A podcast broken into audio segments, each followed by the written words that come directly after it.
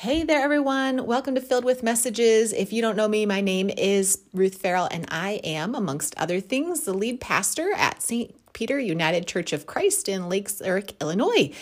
Thanks for joining me today.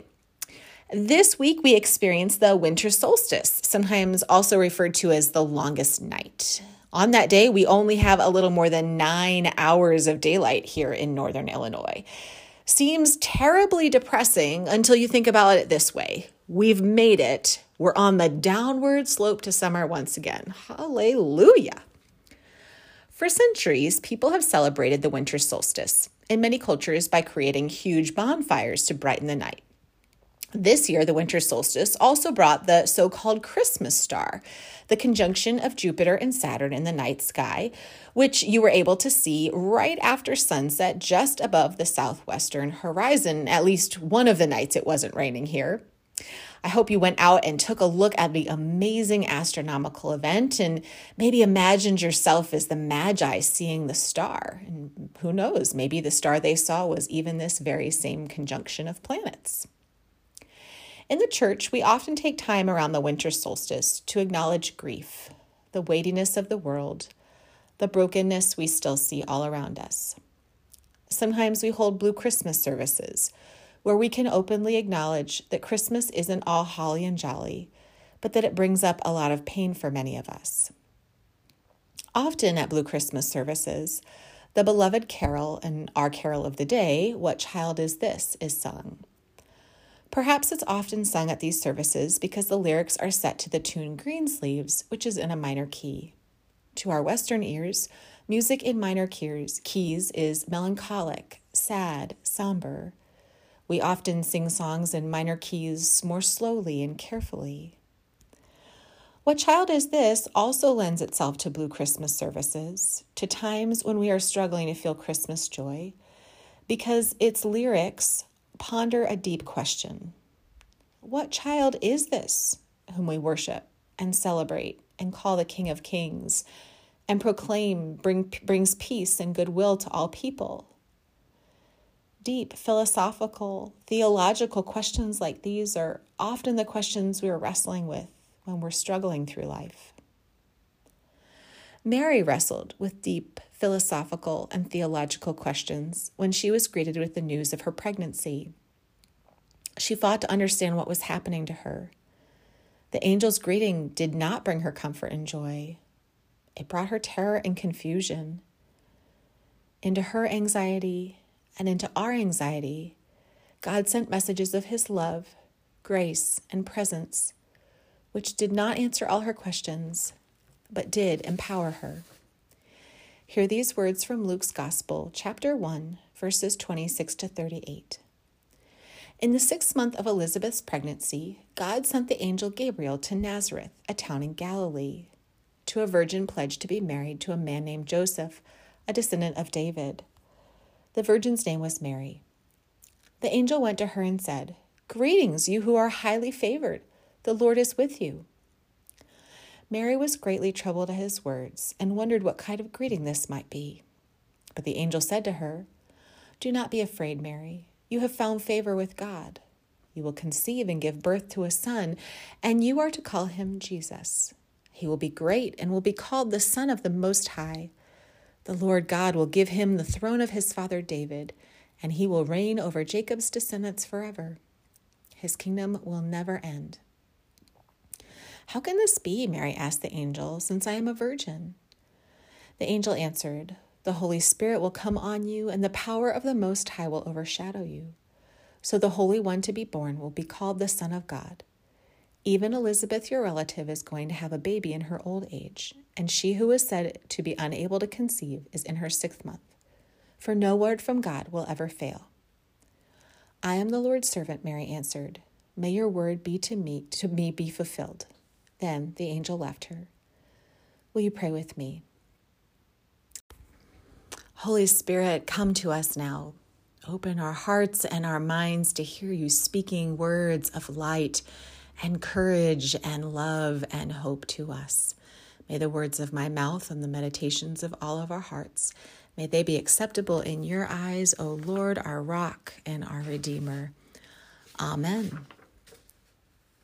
What child is this? I cannot imagine how many times Mary asked herself this question as she looked at her changing body, felt the tiny kicks. While we don't know if Mary's pregnancy was a physically difficult one, we can assume that it was an emotionally difficult one, one filled with her own questions and doubts, Joseph's questions and doubts, her family's questions and doubts, her neighbors and friends' questions and doubts, along with their side glances and gossip and avoidance of her. Mary's questions started the moment Gabriel appeared before her. Our English translations of Luke's often say something like, She was confused by these words and wondered what kind of greeting this might be. The original Greek of this text is much stronger. The word translated confused means greatly troubled, stirred up, distressed, having agitated inner thoughts and emotions. It's a highly unusual word and uh, therefore a word that's meant to stand out to those reading the story. Mary was in incredible distress when Gabriel appeared before her. Mary also wondered, or sometimes English translations say she pondered what type of greeting Gabriel's might be. This is another unusual Greek word and a particularly frenetic one. Mary went back and forth in her mind, trying to analyze and make sense of the situation. She was extremely confused. Uh, there's even an implication that a mind in this condition will come to a mixed up, at least somewhat incorrect conclusion. My heart breaks for Mary in her distress. Mary was a young girl. Scholars argue about how old, but probably somewhere between 12 and 14. Not even the most mature teenager would have been prepared to be visited by an angel with mind boggling, completely illogical news like Gabriel brought. It also appears Mary was alone when the angel arrived. Of course, she was terrified. We all would have been.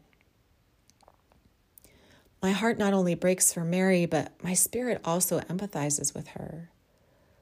While to the best of my knowledge, I haven't been visited by an angel, I have had moments in life where I've been confused, greatly distressed, having incredibly agitated inner thoughts and emotions. I've had times where my mind has been so anxious, going back and forth over every little detail of a situation, trying to make sense of it and coming up with nothing. I suspect all of us have or will find ourselves in moments like these.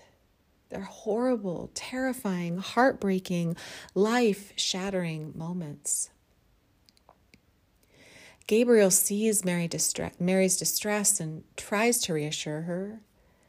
As a hug from an angel probably would have only made Mary more afraid, Gabriel uses his primary tools as God's messenger. That's what the word angel literally means.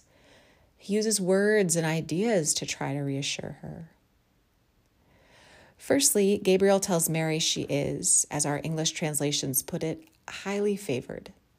I don't love this translation because it seems to imply that God plays favorites, which I'm not so sure works theologically. It also bugs me because the Greek word is grace. Mary is in God's good graces. God is showering more grace upon Mary.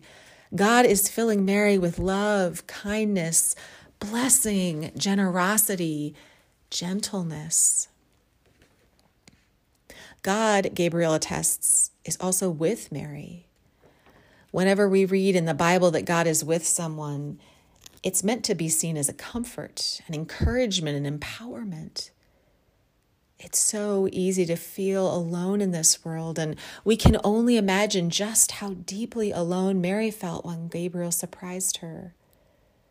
God has promised to always be with us, but we need to be reminded of God's presence with us over and over again, especially when we are in deeply distressing situations. We need to be told repeatedly that God is with us and will never leave us nor forsake us. Especially in those times when it feels very much like God is absent from us. We need to have the promise of God's constant presence with us, sung over us, prayed over us, whispered in our ears by those who can hold hope for us when we cannot hold hope for ourselves. Gabriel does this for Mary. Don't be afraid, is Gabriel's next attempt at reassurance. Admittedly, this phrase isn't very comforting by itself. If you walked up to a stranger on a street and said in your best herald angel voice, Do not be afraid, I'm pretty sure you would terrify the person, or at least get them to run away from you. Gabriel's words can only possibly help because he has already reassured Mary of God's grace and presence with her. But all of Gabriel's attempts at comforting Mary fall flat. Mary pushes back against his news, against his tidings of comfort and joy. Impossible, she says. Teenage Mary looks God's mouthpiece in the eyes and says, You're making this all up. The words coming out of your mouth are complete nonsense. You literally don't understand how humans work. Do you think Gabriel was annoyed by Mary's moxie? Do you think he rolled his eyes and thought, teenagers? Or do you think Gabriel inwardly chuckled to himself, smiled graciously at this amazing young woman standing before him, and realized just how good a job God had done in picking this person to bear the Messiah? Finally, Gabriel said, Nothing is impossible with God. We know how Mary's story ends, but she didn't. She must still have been wondering Am I really favored by God? What does that mean? Is God really with me? How do I make sense of all of this? Am I going crazy? Yet something in her knew that the time to push back, the time to question God further, the time to say this doesn't make any sense was over. It was time to embrace the life altering news. It was time to trust that what God was saying through Gabriel was true. It was time to be courageous and humbly accept her situation. So she responded, I am the Lord's servant. Let it be with me, just as you have said. The author of Ecclesiastes, and perhaps more famously the Byrds, said, there is a season for everything, and a time for every matter under the heavens. A time for giving birth and a time for dying, a time for planting and a time for uprooting, and on and on. We could add to this famous list a time for moxie and a time for meekness, a time to question, to push back, to insist that God answer our questions, and a time to meekly, humbly say, I am the Lord's servant. I trust you. I will wait for the answers to come. Many of us struggle to know when to have the moxie to fight and when in humility to be meek. May we look to Mary when we're in these circumstances. May we meditate on this story and allow it to give us wisdom and grace for the moments when God sends messages of life altering news and we are greatly distressed and our minds can't make sense of it. So bring him incense, gold, and myrrh. Come, peasant, king, to own him. The King of Kings salvation brings. Let loving hearts enthrone him. Mary didn't have incense, gold, or myrrh to bring to her baby, but to enthrone him in her heart, she used what she did have her moxie and her meekness. May we follow her in doing the same. Thanks so much for joining me today, my friends. I hope this message has given you some encouragement and some hope. God's grace and peace be with you today and always, my dears. Talk to you soon. Bye.